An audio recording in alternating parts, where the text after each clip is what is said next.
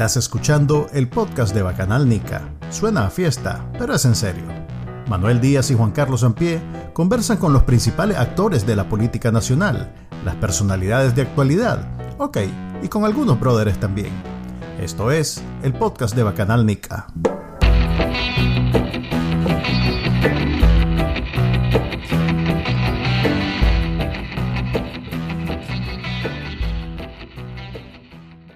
Bienvenidos al episodio número 60 del podcast de Bacanal Nica. Le habla Manuel Díaz y me acompaña como siempre Juan Carlos Ampie. Y el invitado de hoy, alguien que ya hemos tenido anteriormente, pero nunca en el 2022. Lo tuvimos en el, en el tan amado y apreciado 2021, un año muy, muy feliz para la humanidad, especialmente para los que estamos en el exilio. Pero bueno, dale, contanos, ¿cómo te llamas y a qué te dedicas? Me llamo Ricardo Zambrana. En las redes me conocen como Zambraniti.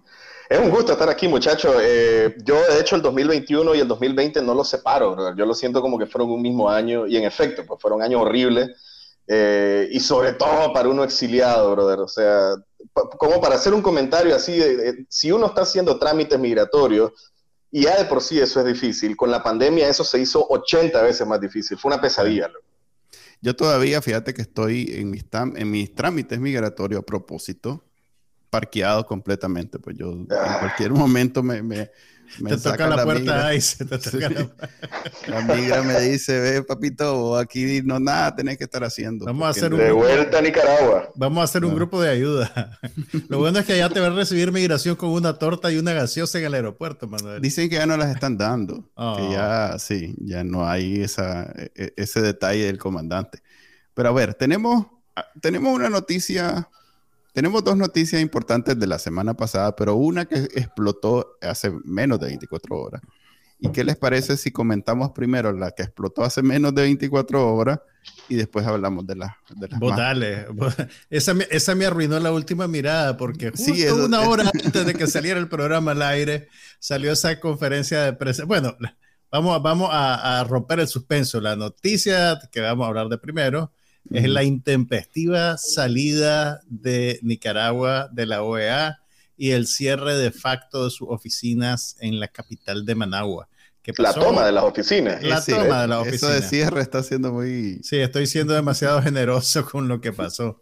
Entonces, eso pasó la noche del domingo y por eso me arruinó mi segmento de sátira política, porque las conferencias de prensa que dio Denis Moncada eh, fueron cinco minutos de puro, de pura bilis, comedia, pura bilis, de pura, bilis. comedia política, realmente. Bueno, sí. Para vos es, es, es comidita todo. Era eso. oro, eso era oro, era Sí. oro puro. Para la diplomacia no, pues, pero para mí, Realmente Eso eso, me- era como para pasarlo sin editar en la última mirada. Así de absurdo y de ridículo. Es, digo, vos, uno, creo que uno ya sabe de que todos estos comunicados ya sabe quién los redacta, pues, o sea, ya sabemos por el tono y por las palabras que ¿Quién? se Mira, usan, pero el, el de ayer, brother, realmente con este asunto de las palabras infernales, de las palabras así Mira, con, con un resentimiento, pero horrible. Yo Quiero entender en qué momento, en qué momento la OEA se convirtió a Satanás, porque entonces técnicamente Nicaragua también estaba comulgando con el maligno, pues en esos días. Hay que recordar que Nicaragua es uno de los miembros fundadores de la Organización de Estados Americanos, que está activa, creo que desde, formalmente desde 1951, aunque en 1948 se suscribió la carta en la que se, se hacía su, se, se- se promulgaba su formación. Y también para efectos de la, de la gloriosa historia de la revolución, hay que recordar que en junio de 1979, la OEA, atendiendo a una petición expresa de los Estados Unidos, pidió la salida inmediata de Anastasio Somoza y la instauración de un nuevo presidente en Nicaragua. Entonces, no sé si para ese entonces ya estaba el maligno gobernando la OEA o si eso fue algo más reciente. No, no, pues. no, no. Para, para cuando estaba don Enrique, se- Ujú. se- precisamente cuando había, en algún momento en, en- en la te- en el periodo presidencial de don Enrique tuvimos una crisis de poderes del Estado, en donde los tres poderes del Estado estaban peleados. Eh, entonces la OEA tuvo ahí resoluciones como las que conocemos, vemos ahora casi que quincenal, solo que en aquellos tiempos sí tenían algún peso porque el presidente le caía, pues el presidente era presidente, entonces el MAE... no, no se, limpiaba con esos comunicados. Sí. Entonces el MAE tenía, pues se sentía aludido cuando la resolución de la OEA le decía pone tu casa en orden, que no, no se trata de, de, pues no sos, no sos rey, no sos república, tenés que tener un balance de poderes, eh, el cual pues, ahora ya sabemos que... Yo cada vez que escucho uno de estos comunicados de... Y, esta, y estas conferencias de prensa que como dicen ustedes, todo el mundo ya sabe de dónde vienen. Solo me imagino los... Me regañan cada vez que digo me imagino, me imagino los pleitos entre la vieja rimada y Daniel Ortega. Ay, deben ser épicos eso, de, viaje. Yo creo, que ya, yo creo que ya el comandante tomó el camino de la menor resistencia, ya no pelea, ya, la deja hacer. Pues, ese man ni siquiera sabe dónde está, loco. No, no, sabe qué día es, bro. Ese mi cuenta se ha dado... ¿Viste la conferencia de prensa sobre el fallo de la OEA? No, no, no, ni la quise parecía, ver. Parecía que se acababa de despertar el, el señor este Hubo un momento en que se perdió, dijo, estamos, estamos, y se quedó. Ay, es que el terremoto nos despertó. no, no la vi. Realmente, todo el mundo está esperando, por cierto, ese resumen. Ahora, eh, caballeros, yo, yo, les quiero plantear un dilema que me deja esto, brother, porque eh, evidentemente los cuestionamientos hacia la OEA no, no vienen solamente de que sean endiablado, que sea una organización infernal, ¿verdad? Sino que por otro lado, nosotros como oposición siempre hemos cuestionado qué tan útil es, qué, qué, qué, función realmente puede tener si después de cuatro años de crisis en Nicaragua, de la, de la, grave crisis que tenemos, la OEA no ha sido un factor determinante como para ver la posibilidad de un cambio. Entonces, este tipo de cosas suceden y a mí me hace preguntarme realmente, o sea, ¿quién gana y quién pierde realmente con que Nicaragua se salga supuestamente voluntariamente. No, no sé qué piensan ustedes. Fíjate que yo eh, he estado dándole vuelta a este tema, sobre todo desde aquella vez que Zelensky de Ucrania, el presidente de Ucrania, básicamente este, cuestionó la existencia de la ONU cuando hace como dos semanas fue. Eh, en un discurso dijo, ¿y cuál es la función de la ONU si no es detener esto? Entonces, claro, todo el mundo explicó pues que la ONU se fundó después de la Segunda Mundial y entonces como China y Rusia tienen un, un, lugar ahí que no se puede negociar ni quitar ni nada, entonces nunca va a funcionar mientras cualquiera de los miembros del Consejo de Seguridad sean, eh, este, intervengan, pues.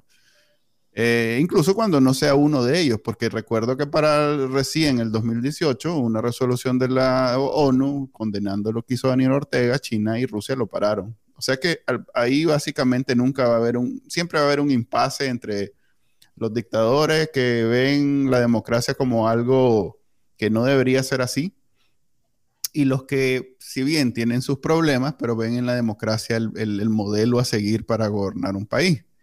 Entonces, pero esa, e, esa cosa que dijo Zelensky, eh, eh, de verdad que está teniendo mucho más, eh, ¿cómo decirlo? es, más legítima la discusión hoy en día que incluso hace 10 años, porque estos, estos dictadores eh, populistas como Donald Trump en Estados Unidos, como el que quería la que quería ganar en Francia, pero que menos mal no, el otro más allá, y, ahí fíjate que yo siempre escucho que Bolsonaro es un populista este y el otro, pero el, Lula también es otro populista Totalmente. del otro lado, pues entonces incluso ya viene la nueva generación, porque Bukele, si bien todavía no es un dictador. Mm, ese es un episodio pendiente. Sí, yo sé, yo sé. Ese es, ese es Manuel el que piensa eso. Bukele es un work in progress. Sí, eh, es un work in progress. vamos a ver si tiene éxito o no. Sí, vamos a ver. Tal vez dentro de dos años el MAE dice: Miren, ya terminé mi periodo y yo me en bajo. En términos de dictadores, entonces Daniel Ortega tiene éxito, Daniel Ortega tuvo éxito desde el momento en el que él logró controlar lo que quería controlar para mantenerse en el poder. Yo, yo, para dar un resumen así de Bukele, yo lo veo de esta manera, brother. Vos podés tener las mejores intenciones del mundo, te dan el poder y entonces cuando tengas poder vas a tratar de, de lograr esas intenciones. Te das cuenta que no puedes hacerlas todas, te dan más poder y ya cuando te dan más poder, tu único interés va a ser mantener ese poder se te van a olvidar por completo tus intenciones y llega un punto en el que él va a caer en este punto, perdón, él va a caer en, esta, en este comportamiento si no lo detienen. Así de sencillo, no es una cuestión de que Bukele tenga la personalidad de un dictador o que él tenga la intención de ser un dictador. Respira, Manuel. No, no, yo soy agnóstico. Si le, dan, si le dan a él suficiente poder, tarde o temprano, lo único que le va a interesar es mantener ese poder. Eso ha sucedido demasiadas veces como para creer que Bukele es inmune a eso. No sé, es, una opinión nada más. Ok, sí, no, tenés razón. Yo no, yo no, no dejo de ver esos puntos de vista como válidos, pero como mi naturaleza agnóstica, que no la puedo desterrar de mi humanidad, no me permite amarrarme con nada, sino es viendo los hechos, entonces este momento no puedo decir libremente que este más es un dictador. Pues. Pero bueno, pero ya vemos, o sea, incluso, lo vea. incluso ahorita, incluso, a ver, la nueva generación que supuestamente es una, una renovación de, de los viejos, de, de los, de los puchica Daniel Ortega, los eh, Castro, o sea, todos estos majes que, ya sabemos que vienen después de, la, de, la Guerra Fría o, en medio de la Guerra Fría, que entonces son de, la, de esta, ¿cómo se llama? Eh, eh, puchica, izquierda-derecha, comunismo, capitalismo. O el socialismo del siglo XXI. Ajá, pues también eso ya fue una renovación, pero digamos que era una añoranza a esos tiempos, a esas dinámicas y, de la Guerra Fría. Pero ya Bukele vino con una nueva mentalidad, con una nueva forma de ver el mundo y aún así vemos populismo, pero en este caso exitoso, porque el MAGE gana elecciones con, muchos votos. Pero bueno, populismo y eh, autoritarismo. Entonces, Oye, pero, pero esto, esto va a ser una cuestión que va a marcar el siglo XXI. El siglo sí, pero, sí, pero yo creo que no se, ha superado, no se ha superado la, esa nostalgia por la Guerra Fría, porque lo que está haciendo Putin lo han identificado como un intento por regresar a, no, no es comunismo, no es comunismo, pero está queriendo regresar a, el, el, al, a la Rusia de la Unión Soviética y hay gente, hay estudiosos que dicen que incluso está queriendo volver al imperio zarista. Solo que pues a su Pero ya viste, ahí te saltaste la Guerra Fría. Lo que pasa es que la Guerra Fría para nosotros los más jóvenes, tal vez tal vez no. para nosotros los más jóvenes, esta, esta eh, dinámica entre eh, comunismo y capitalismo es bien extraña, es bien extraña, pues porque nunca en realidad logramos entender esto. Pero es, es la, eh, en realidad el, corazón de la, de, la Guerra Fría. Eh, si vos no tenés esa, si no, vos no tenés ese, e, e, esa, se me olvida la palabra, pero ahí algún momento la voy a recordar. Si vos no tenés e, esa referencia, ah, no es, una palabra que viene del latín, pero bueno, si no tenés eso, mm. eh, entonces eh, ahora, pues ya son, digamos, dramas como esa, como cuando dicen que las películas son boy son películas de época. Que siempre solo hay cinco temáticas y que todas simplemente son una variación de eso. En realidad que la humanidad solo tiene dos, como tres, cuatro temáticas en donde un grupo, no, no es hegemonía, gracias Sara, me está diciendo, pero donde hay un grupo que se pelea con otro y entonces desde las tribus, después la ciudad, después los ejércitos, después la guerra, y ahora, pucha que no he terminado, lo siento.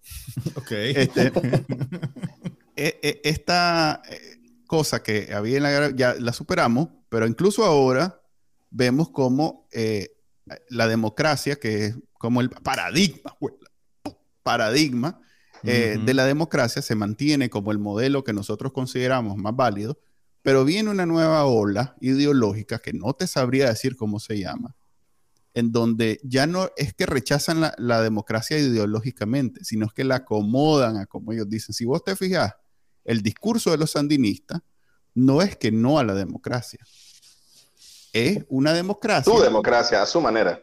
Eh, es más, ellos mismos dicen, eh, la democracia occidental, como la conocen los occidentales, es falsa, es fallida. Esta es la verdadera democracia. ¿Ya? Entonces, este es el nuevo paradigma, la discusión entre la democracia de un lado y la democracia del otro.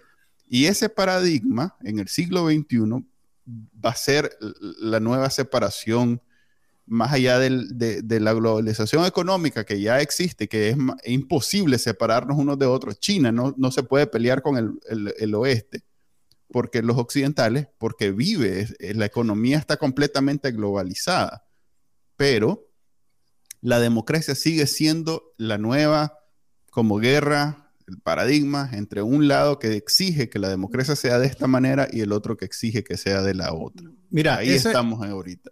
Ese compromiso con ese paradigma, y en ese, ya lo último, para enlazar con se, lo que Ya se me olvidó lo que iba a decir. A ver, dale, sí. y ese paradigma, estos grupos, como la OEA, como la ONU, no están preparados ni formados para ello. Ahí es donde tenemos el problema. Mira, el compromiso con ese paradigma existe únicamente por una cuestión oportunista. Si fuera cualquier partido de derecha el que está ahorita en el poder, el Frente Sandinista estaría abogando por la democracia electoral. Pero como son ellos los que están en el poder en este momento, entonces el modelo más lindo es el monopartido, como China, como Cuba, como Venezuela, donde nunca jamás ellos van a ceder el poder. Entonces realmente el compromiso con un modelo eh, político para el Frente Sandinista como partido depende únicamente de la necesidad que tiene de mantenerse en el poder, de no ceder cuotas de poder y de, quedarse ahí, pues básicamente. te doy un dato. Trump era muy afín a lo que hace Putin. Bueno, vos estás en Estados Unidos. vos sabes que hay una fuerte ala del movimiento maga de Trump que está a favor de Putin, a pesar de estar uno a la izquierda y el otro a la derecha. Es porque los dos, esos dos coinciden en la forma de ver ese paradigma de la democracia de esta manera. Eh, creo que al final, perdón, Sí, no, dale, dale, eso es. es que creo que al final tiene que ver con el propósito de esa persona en el poder y por qué el populismo y la idea que él les implanta a sus seguidores es que él va a llegar a resolverles la preocupación más grande que tienen o el problema más grande que tienen. Bukele viene y mete el tema de las maras. Entonces, evidentemente, un montón de gente que tiene el tema de las maras como uno de los más problemáticos en El Salvador, ven a alguien que aparentemente está siendo fuerte, bastante fuerte con las maras, entonces sienten de que él llega ahí como a rescatarles de este problema. Trump creo que se, eh, se apoderó bastante del discurso socialismo versus eh, democracia, comunismo versus democracia, de la misma manera que lo hacían con cualquier candidato demócrata en Estados Unidos en los años 60, en los 70, por el macartismo, donde le llamaban comunista a cualquier candidato demócrata. Entonces, esta, esta sensación de la Guerra Fría, este como espíritu de comunismo versus democracia, eh, es lo que se han aprovechado, pero al final el verdadero problema del siglo XXI, o sea, el verdadero conflicto es de democracia contra autoritarismo. O sea, ahorita ya, ya no importa, y esto yo sé que suena trillado, pero ya no hay ninguna diferencia entre comunismo, capitalismo, socialismo. El autoritarismo se puede apoderar de cualquier tipo de ideología o viceversa. Ahorita vos tenés por eso a un autoritario como Putin y a un autoritario como Trump, de dos ideologías aparentemente distintas, y tenés a sus seguidores con muchísimas eh, concordancias con muchísimas cosas en las que están de acuerdo, porque ambos tienen seguidores que creen que ellos tienen que llegar ahí a solucionar un problema y que ellos son la persona indicada, porque los otros son el enemigo. Ortega hace exactamente lo mismo y por eso siempre mete su narrativa del golpismo, de los terroristas de la derecha, del somocismo y todos estos fantasmas que se ha inventado para que sus seguidores todavía crean de que él está ahí para resolver ese problema y para evitar que esta gente se apodere del país y que el imperialismo, etcétera, y todas las estupideces que ustedes ya saben que Daniel Ortega dice en su discurso. Entonces, creo que ahorita lo que la OEA y lo que se siente en lo que la OEA es bastante impotente es porque como el conflicto es contra el autoritarismo, ¿cómo podés vos, como un mecanismo diplomático, atacar o eh, doblegar a un autoritario? ¿Cómo podemos negociar con alguien que está secuestrando a las personas si esta persona tiene el control del secuestro y tiene el control de la situación? ¿Cómo lo convences de que por favor deje de secuestrar utilizando vías diplomáticas? Y, yo creo que para mí todavía es un tema que yo no sé muy bien cómo, cómo resolverlo, cómo, cómo abordarlo, porque no sé realmente qué poder, qué influencia, qué, qué papel está jugando la OEA en todo esto. Es lo que digo yo, eh, si bien autoritarismo es como lo vemos de este lado, pero para ellos es una democracia evolucionada. Y, esa evolución, querramos o no, querramos o no, China ha sido como precursor y ha logrado exitosamente ser aceptado a nivel mundial y aceptado de, de, de, de de socios, pues. Pero cuando tenés un partido único y no hay competencia, eso es democracia. Pero de nuevo. es otra manera de administrar el poder, pues, pero, pero democracia no es. Que ese, el mundo aceptó a China con los brazos abiertos. Sí, sí, eso es un hecho. Y no, no se vaya muy lejos, hombre. Cuba también. O sea, digo, Cuba obviamente ahorita ha sido mucho más cuestionado, pero la ONU y un montón de países le han dado total bienvenida a Cuba por el hecho de que en Cuba, aunque hay un único partido y un único gobernante durante más de 50 años, al menos era un país donde supuestamente se respetaban los derechos humanos y donde había un excelente sistema de salud y una excelente educación. O sea, lo que te quiero decir es que también se fue muy tolerante con Cuba, precisamente porque, aún a pesar de que fuera único partido, porque se creía de que había otro tipo de beneficios, aún a pesar de. Eh, China es otro ejemplo, pues, pero... Pero, el, liderazgo, el liderazgo de este bando, digamos, de la democracia, lo ha tenido Estados Unidos después de la Segunda Guerra Mundial.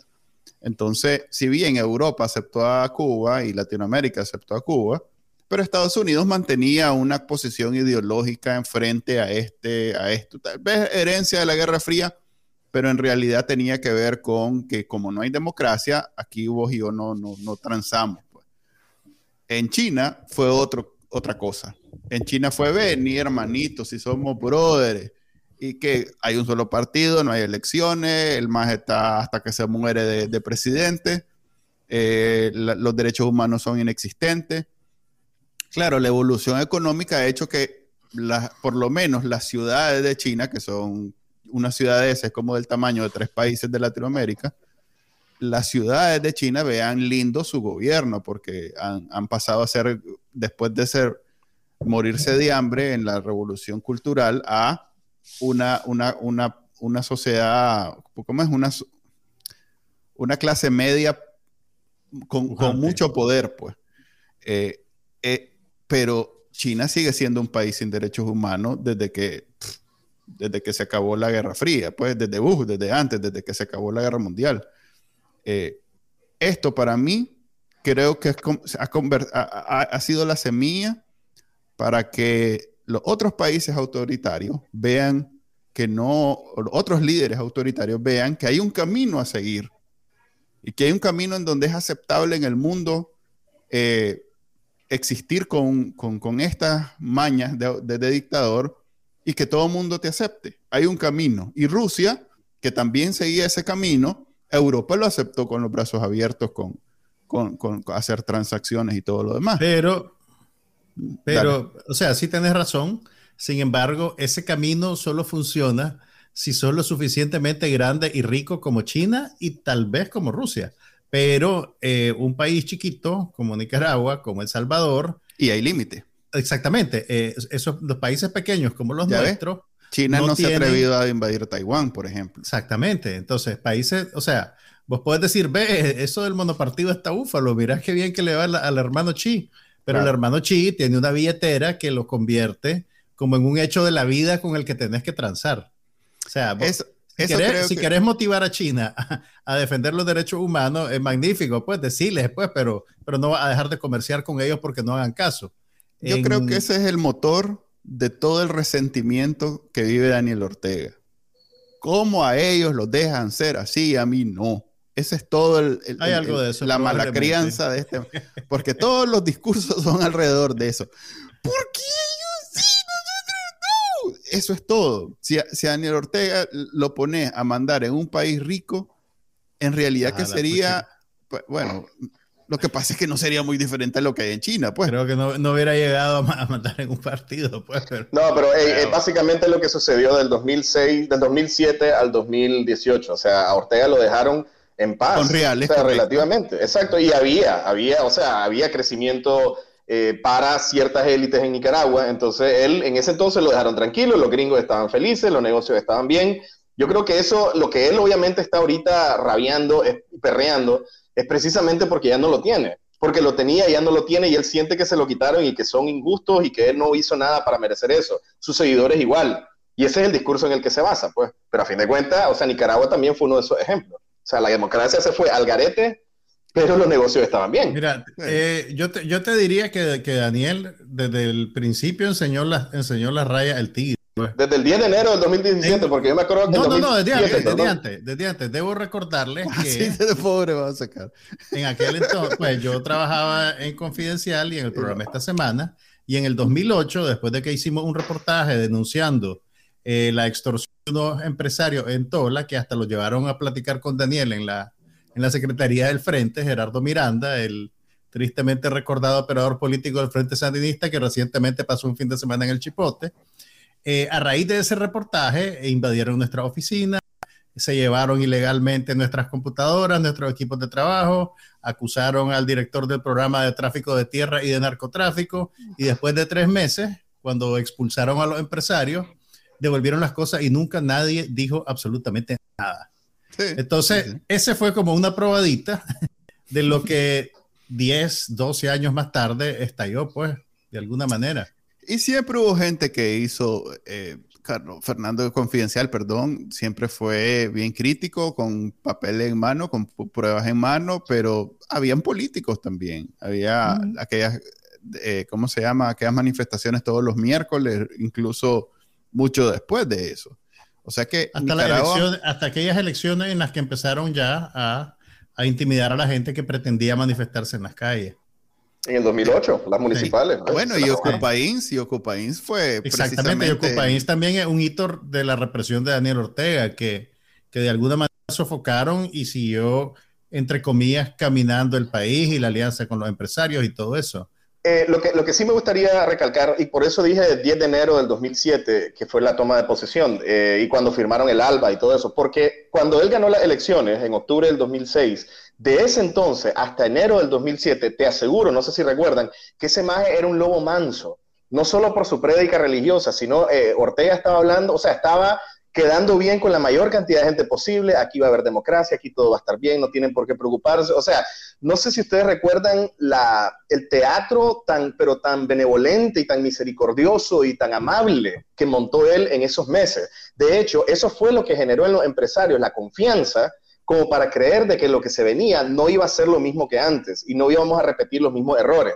O sea, y Ortega hizo una campaña, pero muy, muy insistente con este asunto de que todo iba a estar muchísimo mejor, de que la cosa iba a estar más tranquila. Entonces, les digo esto porque sí fue importante el trabajo que hicieron ellos como para ir eh, amortiguando el camino, para ir ablandando un poquito el cachimbazo que iba a venir después, poco a poco, con las cosas que él hizo. Entonces, claro, tenía a los empresarios felices, no había razones para cuestionar estas medidas que poco a poco se estaban volviendo un poco más sospechosas, pero no demasiado como para hacer algo al respecto o como para causar una preocupación. Entonces, e, eso es lo que están haciendo. Y, los dictadores, la gente cree que se forman de la noche a la mañana. Los dictadores es un proceso sumamente gradual en el que la gente va viendo cosas, decide no reaccionar, no se preocupa. Cuando empiezan a preocuparse, creen que no es suficiente razón como para reaccionar. Y ya cuando llega el tiempo de reaccionar, la situación está tan difícil y hay tanto miedo que prefieren no reaccionar. Entonces, digo, no sé en el caso de Nicaragua qué nos espera para los próximos años, pero sí creo que es un aprendizaje que todos los países deberían de tener con respecto a sus figuras y al populismo del que estamos hablando, y no sé qué tanto la OEA estará tomando nota pues de eso. Ok, yo aquí voy a sacar mi, sombrero de abogado, porque si bien tenés razón, eh, en términos comunicacionales, en términos comunicacionales, en efecto el mensaje era on point. Pues, eh, nosotros venimos diferentes, vamos a hacer esto, todo tuani. Pues. desde un sentido económico, también on point. Pues, tenemos el CAFTA, tenemos los reales de Venezuela, es una alianza con el Gran Capital, todo tuani. Pero desde el punto de vista legal, jurídico, estatal, eh, esto se fue al, al, trasto de incluso antes de, que ganara las elecciones. Es más, cuando ya ganó las elecciones, eh, fue, fue como el momento en que esto ya se acabó. Porque la constitución, su única función es de, eh, eh, poner las reglas del juego de cómo se gobierna. Y está basada en un principio universal de todas las repúblicas. Aquí van a haber tres poderes y tienen que ser independientes. Si eso deja de ser así, esto ya no es república. Entonces, él llegó al, poder en total control del Poder Judicial. Él llegó al Ejecutivo, mejor dicho, en total control del Judicial. El único que, digamos, todavía se sostenía, porque se supone que quedaba en manos de Arnoldo Alemán, eh, el legislativo. El legislativo. Pero como los liberales se hicieron ñaña entre ellos, antes de eso, él cuando llegó al Ejecutivo, él ya era, él ya controlaba el Poder Judicial desde hace mucho tiempo, al punto que metí y sacaba preso a Arnoldo Alemán y hacía lo que quería. Y eh, el, legislativo, pues, los liberales se encargaron de ser minoría. Él, entrando al, poder ejecutivo, terminó de amarrar todo y para, ¿cuándo fueron las elecciones? ¿Cuándo supimos que, que Roberto Riva era ficha de Daniel Ortega? Yo creo que desde las municipales del 2008. Él, él ya en ese entonces ya le había cortado la cabeza, acordate, al Partido Conservador y al MRS. De hecho, en junio de ese año, del 2008, él les quitaron la personería jurídica y ahí empezaron ya las primeras señales fuertes. Ya había señales antes. Pero, todavía se asumía que era una cuestión entre él y Arnoldo. Todavía se asumía eso. Eso no sé. Okay, Yo creo que ya desde antes. No, ya desde antes estaba amarrado eso. Cuando el maje cuando era evidente para todos en Nicaragua que él controlaba los tres poderes del Estado, perdón, el judicial, el legislativo y cuando llegó al ejecutivo, y vimos que, si bien el, poder, el poder electoral no es un poder del Estado, pero tiene ahí la llave para desencadenar todo, también estaba en sus manos, esto estaba cocinado. Y si bien el mensaje era un point, como digo, en, su, en su punto, eh, como la economía estaba bien, pero era inaceptable para los nicaragüenses. Debería haber sido inaceptable para los nicaragüenses un gobierno que controle absolutamente todos los poderes del Estado. Ahí era, la, era el momento en donde Nicaragua tenía que decir... El red flag. Hasta aquí llegamos. Que es lo que todo el mundo está esperando en, en, El Salvador. El día que Bukele llegue a controlar los tres poderes del Estado. Va a ser muy tarde, hombre. Puede ser. en efecto, para, nosotros fue. Pero ni siquiera reaccionamos en ese momento. Sí, hubo quienes reaccionaron, pues, pero no recibieron, no, recibieron el eco eh, que merecían, pues, y ahí nos incluimos muchos de nosotros que realmente debimos haber hecho más por, por proliferar el mensaje. Ocupa INS fue una gran señal de eso. Eh, y, aún así, o sea, fue una semana, el régimen lo que hizo fue actuar de una manera sumamente represiva, meter en miedo a todo el mundo, porque la última noche de Ocupa Inc. metieron preso a un montón de chavalos, se le robaron el carro a amigos nuestros, eh, golpearon a un montón de gente, incluyendo viejitos, y ya después la gente es como que, bro, no vamos a hacer esto ni nos vamos a exponer así de nuevo. Yo creo que la gente queda, pues tal vez porque el país es tan pobre, la gente queda hipnotizada con la idea de la bonanza económica y de esa manera Daniel Ortega se echó en la bolsa a los empresarios que tradicionalmente deberían de ser, digamos, bueno, no deberían de ser, todos los nicaragüenses deberían de ser, pero los empresarios están posicionados para ejercer más presión y para salvaguardar. Pero, a ver, ponete en lugar. Los límites de la democracia. yo cada vez que escucho eso me pongo a pensar. Pero cuando decía entonces que los nicaragüenses no reaccionaron, en ese paquete van también los empresarios, ¿no? Así es, no, sí, yo también, pero del otro lado de la moneda es que, ajá, y que los empresarios van a representarnos a nosotros políticamente. No, no digo, no, no, digo que ellos serían los únicos que tendrían que haber hecho algo, pero digamos que por, por, por ser acaudalado en un país pobre tenés una cuota mayor de responsabilidad tal vez.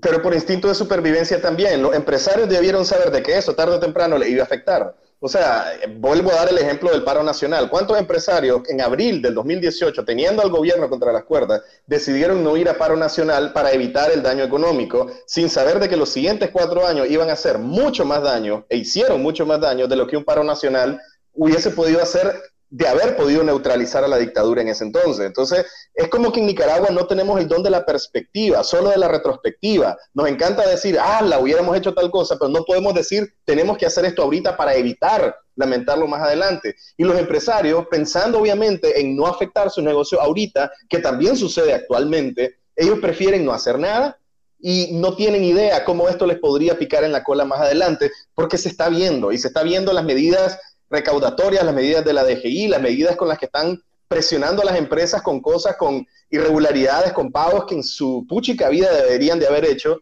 y lo están ahogando. Pues obviamente beneficiando solo a quienes ellos quieren beneficiar y a la cúpula empresarial a la que ellos quieren beneficiar.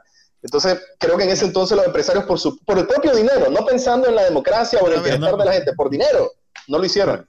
Pero a ver, eh, aprovechando que estamos en abril y, y, cuatro años y todo el mundo se pone a pensar en qué fue lo que fallamos y que no sé qué, que no sé cuánto. Para mí eh, eh, fue un tema de no saber identificar el momentum político.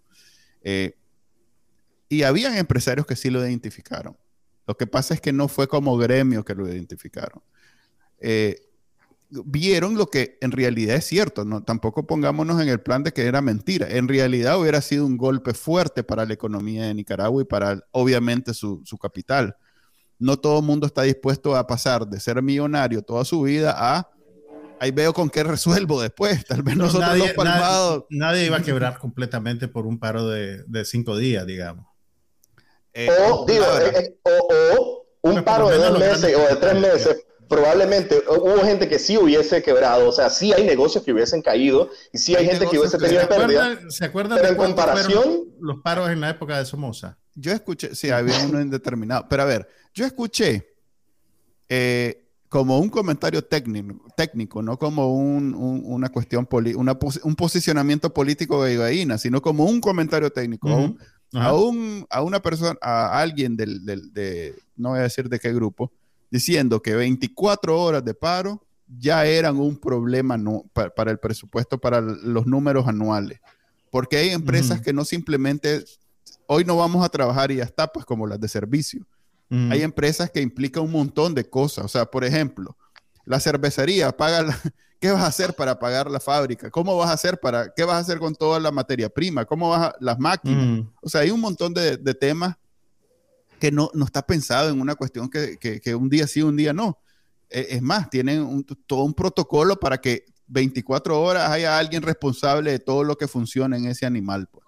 Eh, lo cual, de nuevo, eh, esto no quiere decir que, que, no sea cierto que si hubiéramos aprovechado el momentum, tal vez hubiéramos salido de la situación en ese momento. Pero hacía falta esa, esa visión y ese liderazgo político que pudiera vender la idea a este lado de la cosa. Porque sí, habían, por ejemplo, yo me acuerdo a, a, Mike en, en, el, en, el, primer diálogo. A Mike Healy. Mike Healy, muy contundente. Que, actualmente está secuestrado como preso ah, político. así está, preso político. Presidente del COSEP, por cierto, muy contundente y firme diciendo esto no, así, así, así, así. Si él hubiera sido el líder de la, de, del, del, del COSEP y todo, y, el COSEP se hubiera, hubiera cerrado filas con su posición, probablemente hubiera habido ese paro que estamos hablando. Pero no había tal unidad dentro, dentro del grupo, dentro del sector privado. No existe eso. Es más, los paros que hubieron eran una convocatoria para que aceptara el que quisiera. Y había gente que aceptaba. El mismo COSEP ahí andaba haciendo cuenta quiénes aceptaron y quiénes no. Porque el primero, el primero, tuvo más convocatoria que el segundo, recuerdo. Es más, yo creo que tal vez fue al revés, porque mucha gente vio que se podía hacer sin repercusiones y en el segundo ya entró más gente. Lo que estaban, lo, separaron como por seis meses cada uno. El primero fue en junio y el siguiente creo que fue a finales de año, al año siguiente. Digo, no se sentía como una, o sea, no se sentía como esta gran amenaza, como esta gran manifestación. El primero tuvo mucho éxito, pero se esperó demasiado tiempo para el segundo. Era una cuestión simbólica. Era un simbolismo que no tenía la fuerza que, que, que tiene un verdadero paro en donde la, la, economía llega a un screeching halt, ¿cómo se llama eso? Un, a un parado en seco. Pues. Sí, a un, a un, frenado en seco, no, no hubo eso. Mm y probablemente hubiera sido la llave para que se acabara todo de una vez, pues. Pero bueno, hablemos de, aprovechando que tenemos a Zambrana aquí, de los artistas de la... ya le dijiste farándula a Zambrana. Digamos no, me dijo artista, me dijo artista, calmate, me, está diciendo artista. A ver, seguí Manuel, por favor, me gusta, me gusta esto cómo va. Sí, el ah, canta y es creador de... Vos cantás, Mae. digo yo, bro. Canciones. No jodas. Sí. Eh, yo, soy, yo soy señor.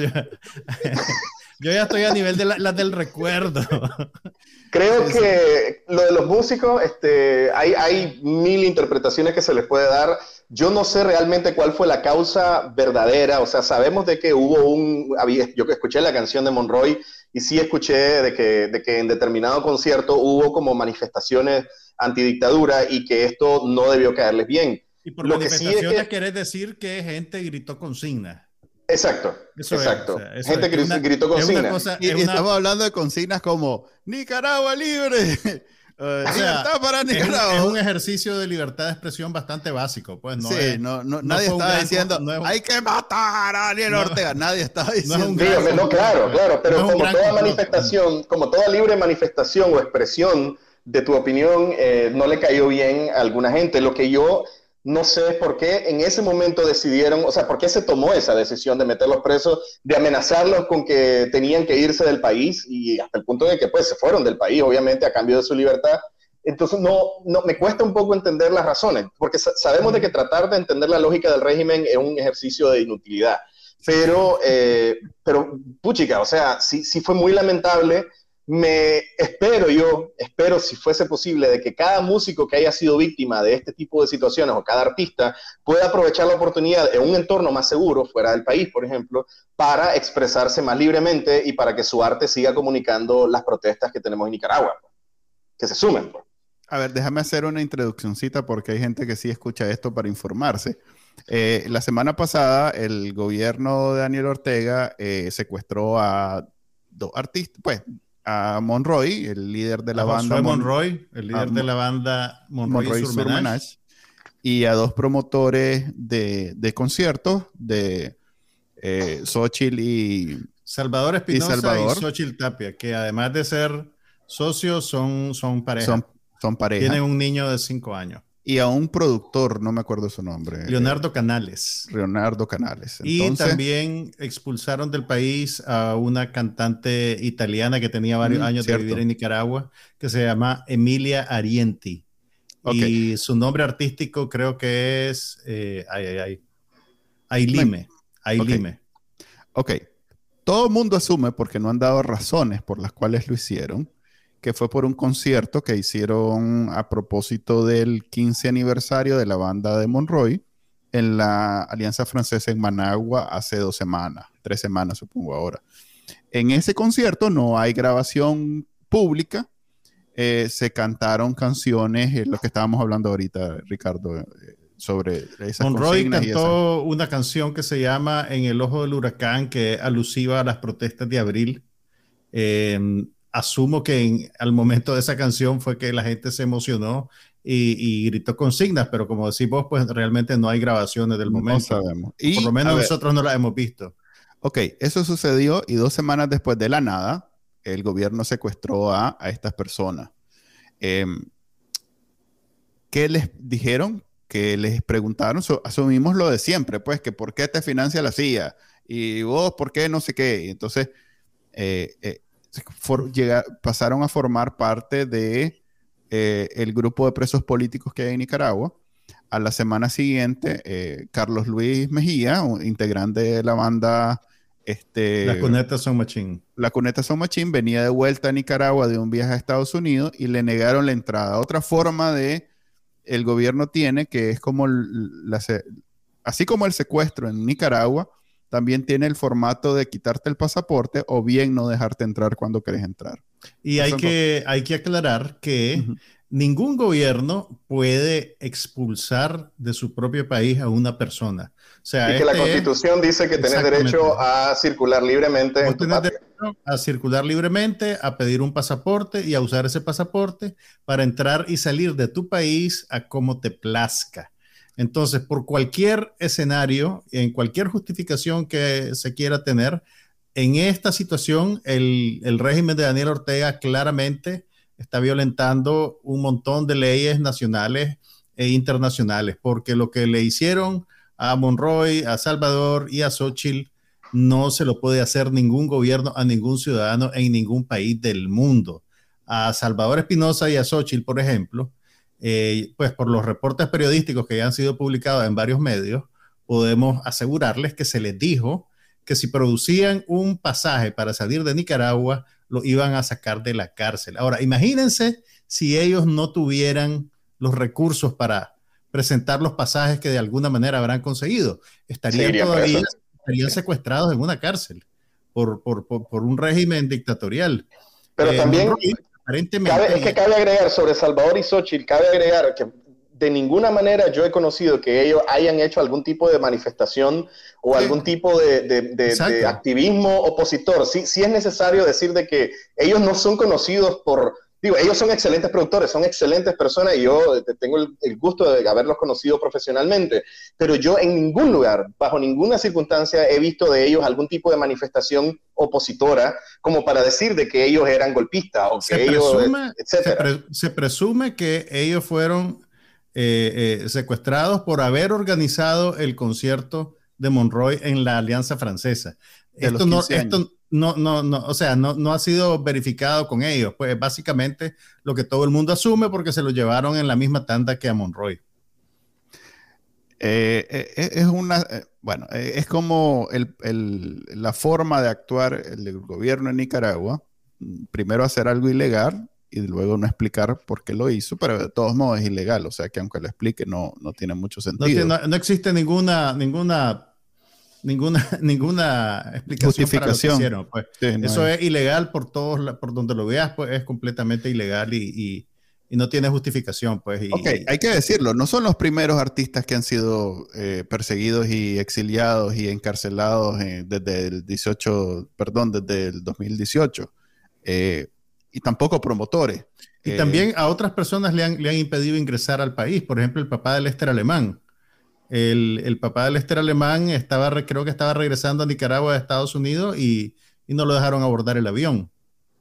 Hay un a, ver, todo el mundo en Nicaragua conoce casos de alguien o que esté preso o que le hayan negado el pasaporte para salir, se lo hayan quitado o bien no se lo hayan dado o que no lo dejen entrar, teniendo pasaporte nicaragüense, lo cual es absurdo.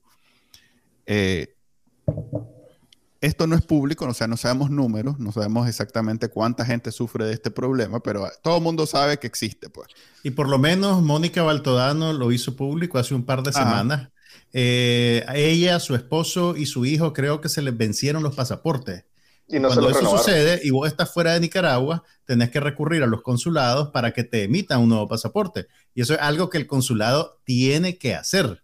Y es eh, otro mecanismo represivo que están usando es básicamente que el consulado engaveta tu petición y nunca te da el pasaporte nuevo, dejándote eh, completamente, en, dejándote de facto en la condición de apátrida.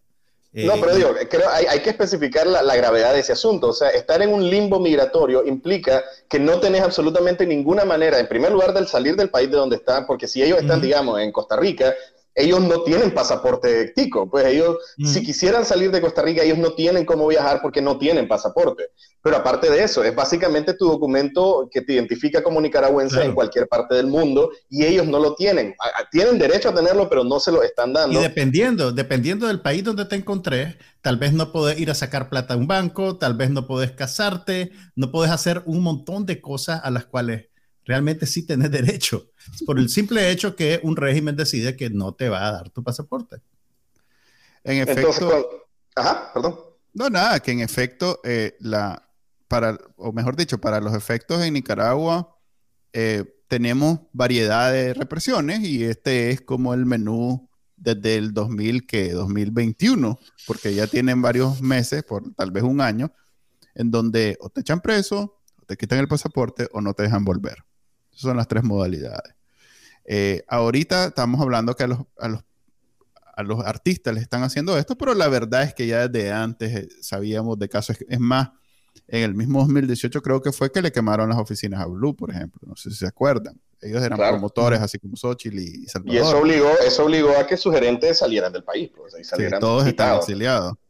Eh, esto no es reciente, digamos, lo que están haciendo con este grupo a este gremio pues, de, de, artistas, muchos artistas que optaron. Yo la verdad nunca he entendido cómo, eh, eh, cómo se, vos, lo conoces muy bien, Juan, Carlos, eh, el guitarrista de Milly Mayuk, que comenzó a, Carlos, comenzó a sacar canciones precisamente celebrando lo que sucedió en el 2018, pues la parte de las protestas, cómo hizo para no sé si se mantenía en Nicaragua o no, pero sí eran canciones que se volvieron muy populares. ¿Estás hablando de Carlos o de Mario Ruiz? Perdón, Mario, Mario Ruiz. Mario Ruiz, sí. Que también es el vocalista de Garcín. Correcto, el vocalista de Garcín. No sé cómo hizo para hacer eso. Pues no, yo ni, lo mencionaba ni decía nada porque al rato y es eso lo que está sucediendo, que no, logra o, no ha llegado a un nivel donde entre en los oídos de, la, de la represión Sí, yo por eso trataría de no mencionar, o sea, no, no, no tratar de meterme mucho en el tema para no exponer a nadie. Eh, lo que sí puedo decir es que eh, no son, o sea, muchos músicos han tenido que autoexiliarse, o sea, antes de que le hagan todo esto, eh, han tenido que salir porque han hecho algún tipo de canción o alguna manifestación o porque fueron parte de las manifestaciones. Y, y, lo que te dice eso es de que siempre y cuando estés en contra del gobierno, a la gente no le importa, a los sandinistas no les importa si tenés un talento, si tenés un aporte cultural a tu país, evidentemente no les importa porque para ellos sos una amenaza o sos financiado o etcétera. Y es lamentable, o sea, eh, lamentable en el sentido de que una buena cantidad de artistas no pueden estar en su país creando en su propio país, pero yo por eso te digo, espero, espero que de, una manera segura y una manera tranquila, ellos puedan manifestarse estando afuera. O sea, es lo único tal vez que le podría sacar como rescatable a esto, porque, o sea, sin duda ha pasado con médicos, ha pasado con profesionales, ha pasado con abogados, ha pasado con maestros, que no los dejan trabajar en Nicaragua y que básicamente los están forzando a un autoexilio. Y eso es como que el mínimo daño que le hacen, porque después de eso viene ya la represión o vas preso o etcétera. Y esa es la situación de Nicaragua ahorita, pues, o sea, uno no, no te permite ni siquiera ser nicaragüense y estar en tu país. Exactamente. No, como decís vos, eh, se vuelve un tema delicado comenzar a mencionar casos y a, decir, mejor pasemos a el caso de Colombia en los últimos 10 minutos que tenemos, eh, como la Corte Internacional de Justicia eh, otorgó otro fallo a favor de Nicaragua, en donde aparentemente Colombia violó derechos que tenía Nicaragua. ninguno de los tres aquí es experto en derecho internacional, ni, así que sí me voy a limitar a mencionar que tanto el presidente de Colombia como el presidente de Nicaragua aprovecharon la oportunidad para sacarse, para sacar lo que nosotros en Nicaragua decimos la caja de lustrar en público. Eh, aquel le dijo a, Daniel Ortega que era dictador y que hacía aquí, aquí, allá. Daniel Ortega aprovechó para este, esto es lo mismo que Estados Unidos, este más es un empleado, así dijo, los patrones de, los colombianos, que son los gringos, y estos están haciendo lo que hacen los patrones, el patrón de la OTAN y que no sé qué. O Mira, yo lo tengo, yo lo tengo fresquito porque lo usé para mi segmento. El comandante dice que Colombia, esto es lo que dice Daniel Ortega, que Colombia es un narcoestado y que Estados Unidos y Europa lo están metiendo en la OTAN para proteger el flujo de drogas que necesitan, porque ellos son grandes consumidores de drogas. Entonces, el, pues, ¿qué te El burro hablando de oreja. ¿Por pues. dónde querés que empecemos? Eh, a mí me llama la atención y lo quiero conectar entonces con un tema que en Nicaragua ha llamado, pues ha, tenido resonancia y no entiendo muy bien por qué. El expresidente de Honduras, eh, Juan Orlando Hernández. Juan Orlando Hernández, eh, está siendo eh, extraditado y enjuiciado en Estados Unidos. Creo no por corrupción gubernamental. técnicamente ya fue extraditado, ya está físicamente en Estados Unidos y una corte de Nueva York ya le leyó los cargos de los cuales se le acusan. Ok, se le acusan. ya, su extradición ya es un hecho pues consumado. A ver, lo que me llama la atención es que si bien en, Honduras, digamos que tiene eh, fama de un montón de cosas, para los Estados Unidos, el pecado o, el delito que incurrió es eh, facilitar el tráfico, el narcotráfico y tener el montón de armas. Esos son como los dos delitos de lo que lo acusan. Entonces, si te fijas, el tema de la droga se ha convertido en instrumental para estos conflictos geopolíticos. Eh, Estados Unidos acusa a Venezuela de, de un narcoestado. Es más, en algún momento menciona que hay funcionarios del gobierno de Nicaragua que también facilitan el narcotráfico. Y ahora Daniel Ortega se monta en el, en el, en el barquito y, precisamente dice lo mismo, pues que esto es por un tema de narcotráfico entre Colombia y Estados Unidos y Europa.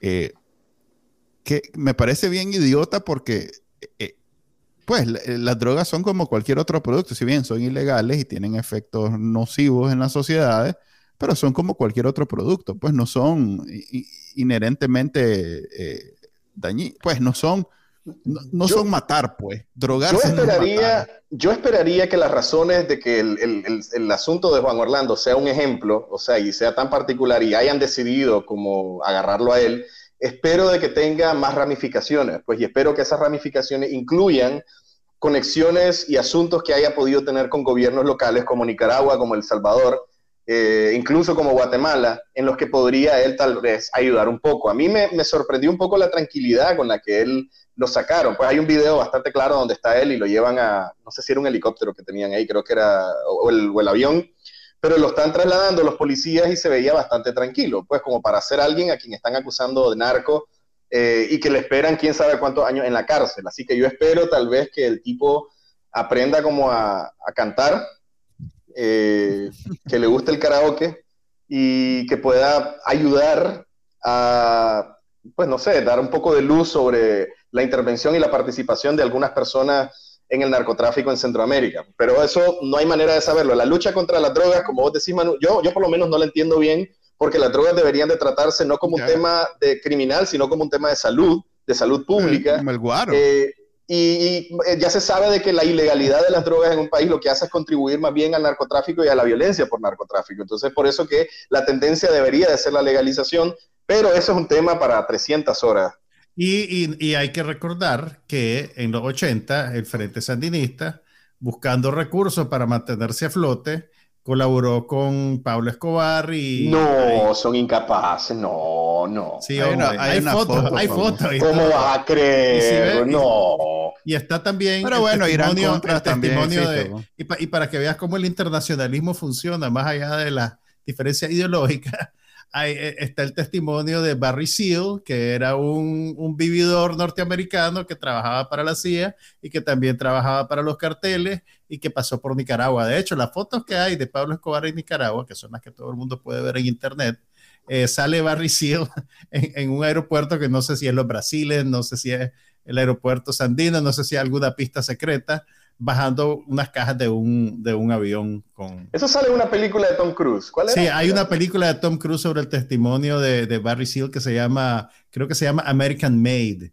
Y ahí salen varios nombres y varios personajes reconocibles de, de, Nicaragua. Y cabe mencionar la, la, otra historia, pues, la, que cuenta Gary Webb con respecto al financiamiento de la CIA, que en esta de Matar al Mensajero, muy buena película. Que, tengan en cuenta, Matar al Mensajero es una película dramática y Made in America, la de Barry Seal, es como una comedia picaresca. Entonces, si van buscando ahí que, que reivindiquen la tragedia de Nicaragua, eh, no, no lo van a ver ahí eso, porque es un sainete, realmente. Ok, muchachos, yo, yo, yo sé que queda poco tiempo. Sí me gustaría hacerle esta pregunta porque sí creo que, no sé si tenían pensado hablar o si ya hablaron de este tema y les pido disculpas si ya lo habían hablado, pero eh, surgieron fotos de presos políticos que el mismo régimen publicó, algunos de ellos en sus casas eso ya lo pudieron hablar. Es que yo sí me gustaría un poco conocer. No, lo hemos hablado porque eso pasó el jueves de la semana. No, es que realmente me gustaría.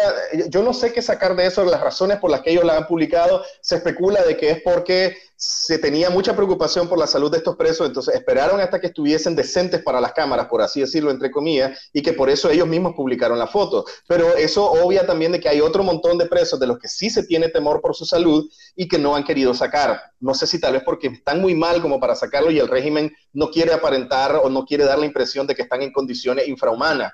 Todo, o sea, sea cual sea la razón por la que ellos publicaron esa foto, a mí me aflige y me preocupa por los que están en la foto y por los que no y por los que no han publicado. Mira, yo creo que la publicación de esa foto, primero, no nos dice absolutamente nada sobre el estado de salud de ellos. Eh, yo creo que es simplemente otro mecanismo que usan para eh, humillar a los presos políticos y a sus familias, presentarlo en un estado de vulnerabilidad completa. Y, y, es simplemente otra, otra maniobra política que tienen, es otra manera de reprimir y es otra manera de intimidar también.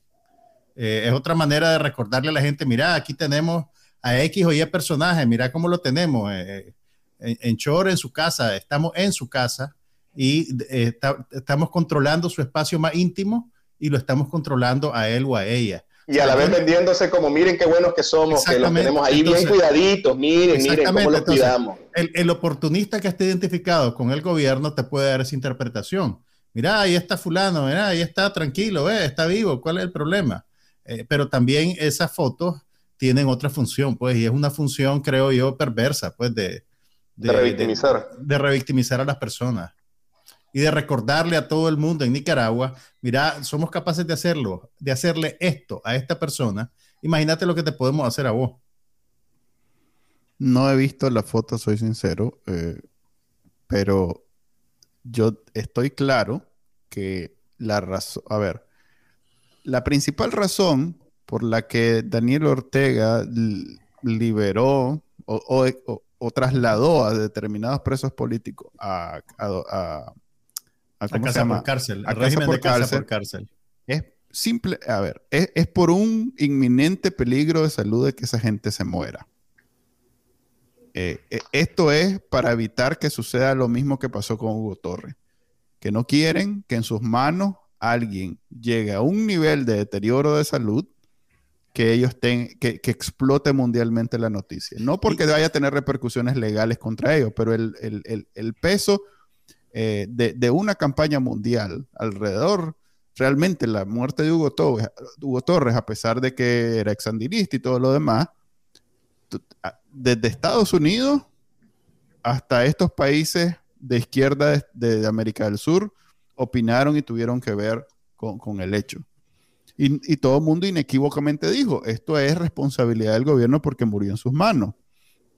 Entonces, como una medida para evitar eventos similares a esto, es que ellos otorgaron el beneficio, entre comillas, de casa por cárcel a estas personas.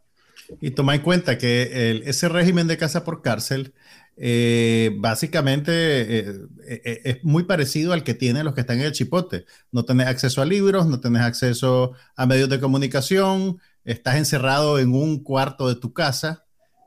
probablemente lo, único distinto es que te hacen la comida en tu casa. Y no gran sé, cosa y que no sé, dormir en una cama. Si te dan, si te dan libertad pues de, de, de comer lo que querrás. Y si necesitas atención médica, tenés que pedirle permiso al juez. O sea, tampoco es que los enfermos crónicos, que probablemente por eso los mandan a casa por cárcel, no es que pueden llamar a su especialista o a su médico de cabecera si se sienten mal. Tienen que hacer todavía una gestión burocrática y el juez puede decir sí o no. Entonces, eh, eh, eh, esos son los parámetros, pues simplemente otra manera de reprimir realmente. Lo otro es que no sé realmente por qué eligieron a estos presos en particular. Eh, muchos de ellos son de los que tienen más edad, de los presos políticos. Eh, Manuel, fueron, ellos publicaron unas cinco fotos donde está Edgar Parrales, María Fernanda Flores, José Palés, estaba Mauricio Díaz y Cristina Chamorro. De hecho, hoy mismo publicaron una foto de Manuel Urbina, solo que él creo que estaba en... Exactamente, pues, y, creo que, no sé si está relacionado, pues, pero hoy justo creo que ellos empezaron en ese, en, en, el, en, el, en, la prisión en la que está, una huelga de hambre. Lo que me gustaría entonces es entender por qué a ellos. O sea, digo, repito, tal vez no es necesario preguntarse por qué, pero, pero digo, de, de, dónde y por qué y la razón. E, es lo que todavía me, me confunde bastante la cabeza. Ok, y por eso yo decía, lo único que puedo aportar al respecto es que eh, después de pensarlo mucho y de, documentarme al respecto, lo único que puedo decir es que la razón por la que le dieron casa por cárcel a estas personas que, no tenían y que los trasladaron es por precisamente el peligro de que se deterioraran tanto o que murieran o que quedaran en un estado que ellos no podían, que iba a explotar en el mundo. eso es lo que sé al respecto. Estas fotos ahorita que combinan tanto a presos políticos que estaban en sus casas como cristianas con otro con otros que ya estaban y los están trasladando, eh, no, te, pues no, no, no, te sabría decir a, razón de qué es, pues no, no, sabría. Pero sí. No, pero sí, de acuerdo con Juan Carlos, en, en, definitivamente sí es como un, dos pájaros de un solo tiro. Pues por un lado humillarlos, revictimizarlos, exponerlos y decirle y dejarle muy claro a todo el mundo, esto es lo que te va a pasar si te opones a nosotros. Y por el otro lado, darse, lavarse la cara diciendo, miren, aquí los tenemos, están vivos, están completos, están en una pieza, entonces dejen de jodernos y dejen de criticarnos, de ser abusadores de derechos humanos, porque aquí están, mírenlo, están vivos, están respirando. Ese barco zarpó hace como 3, 4, 5, bueno, no, como 20 años, 40 años, o sea, esto más nunca. ese, barco ya estaba perdido desde que salió del puerto. No hubo barco. Eh, no hubo barco. Ahí se dieron las bolas de que iba a haber barco y nunca hubo barco, la verdad. ok, eh, llevamos una hora. Ese es el bonito, sentimiento. ¿Y, cuál es el bonito sentimiento? A ver, Zambraniti. ¿Tenés algo positivo con lo que podemos terminar el, podcast del día de hoy? Pues sí, que tengo hambre y me está esperando un plato de comida, pero eso me hace sentir ah. culpable, más bien. No, eh, muchachos, yo creo que, a ver, em, yo creo que como, como suele suceder en Nicaragua, uno nunca sabe qué va a pasar el día de mañana, puede ser algo terrible. Eh, solo recuerdo yo el, el, el, 8 de junio, creo que fue, que yo me levanté esa mañana y yo dije, bueno, vamos a ver cómo el país me sorprende hoy. Y ese día metieron preso a Félix y a Juan Sebastián, me acuerdo. Y a partir de ese momento todo se fue yendo y fue creciendo. Sin embargo, a raíz de todo eso, de pronto la atención internacional hacia Nicaragua creció. Y yo sé que nadie debería de caer preso, nadie debería de sufrir como para que el mundo sepa lo que está pasando en Nicaragua, pero este régimen de alguna manera también se autoboicotea de esa forma. Con toda la represión que ha hecho Daniel Ortega, por mucho de que él quiera aparentar tener las cosas en control, lo que tiene ahorita es fuerza y tiene el poder de mantenerse todavía en el poder, pero control, al parecer, por lo menos según todo lo que muestra, no tiene. Y lo, lo, o sea, se ve y se evidencia en cada una de estas decisiones que aparecen más bien salidas de un hígado podrido que de una mente racional. Pues.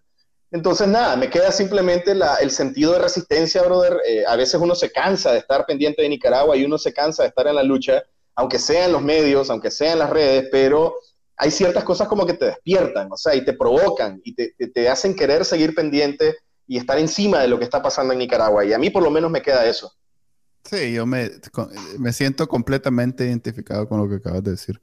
La verdad es que si no tuviera Bacanalnica, eh, sería, me daría unas vacaciones bastante eh, medicinales cada cierto tiempo para poder vivir, porque eh, el que está fuera sufre por, por, estar fuera. Pues hay dificultades, no está en tu país, la supervivencia se, se multiplica. Hay un estudio, por cierto, que hizo Manuel Orozco la semana pasada, lo presentó Confidencial, está muy interesante, no lo discutimos, pero vale la pena que lo vayan a ver en Confidencial. Eh, pero además está el sufrimiento por estar informado de lo que está sucediendo y saber que no va a cambiar dentro de muy poco tiempo. Entonces, es como un sufrimiento especial que todos los exiliados tenemos y que compartimos y que, bueno, a los que están en Nicaragua tal vez les cae, ay, avión, no sabes lo que se vive aquí, pero pues es lo que vivimos nosotros. Eh, quiero agradecer por, agradecerte por estar con nosotros. Espero no sea la última vez. Eh, un gustazo. Quiero agradecerles a todos por escucharnos. Ya saben que todos los lunes a la una de la tarde, hora de Nicaragua, pueden escuchar este podcast en vivo, verlo también en YouTube, Twitter, Facebook, en todos lados. Y después lo pueden descargar de su directorio de podcast favorito. Eh, nos vemos, Juan Carlos. Hasta la próxima. Hasta la próxima. Bueno, muchachos.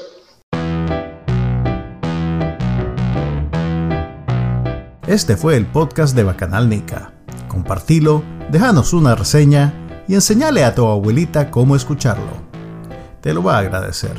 Suscríbete en Spotify, Apple Podcast, Google Podcast y por supuesto, también puedes escucharnos en bacanalnica.com. Hasta la próxima.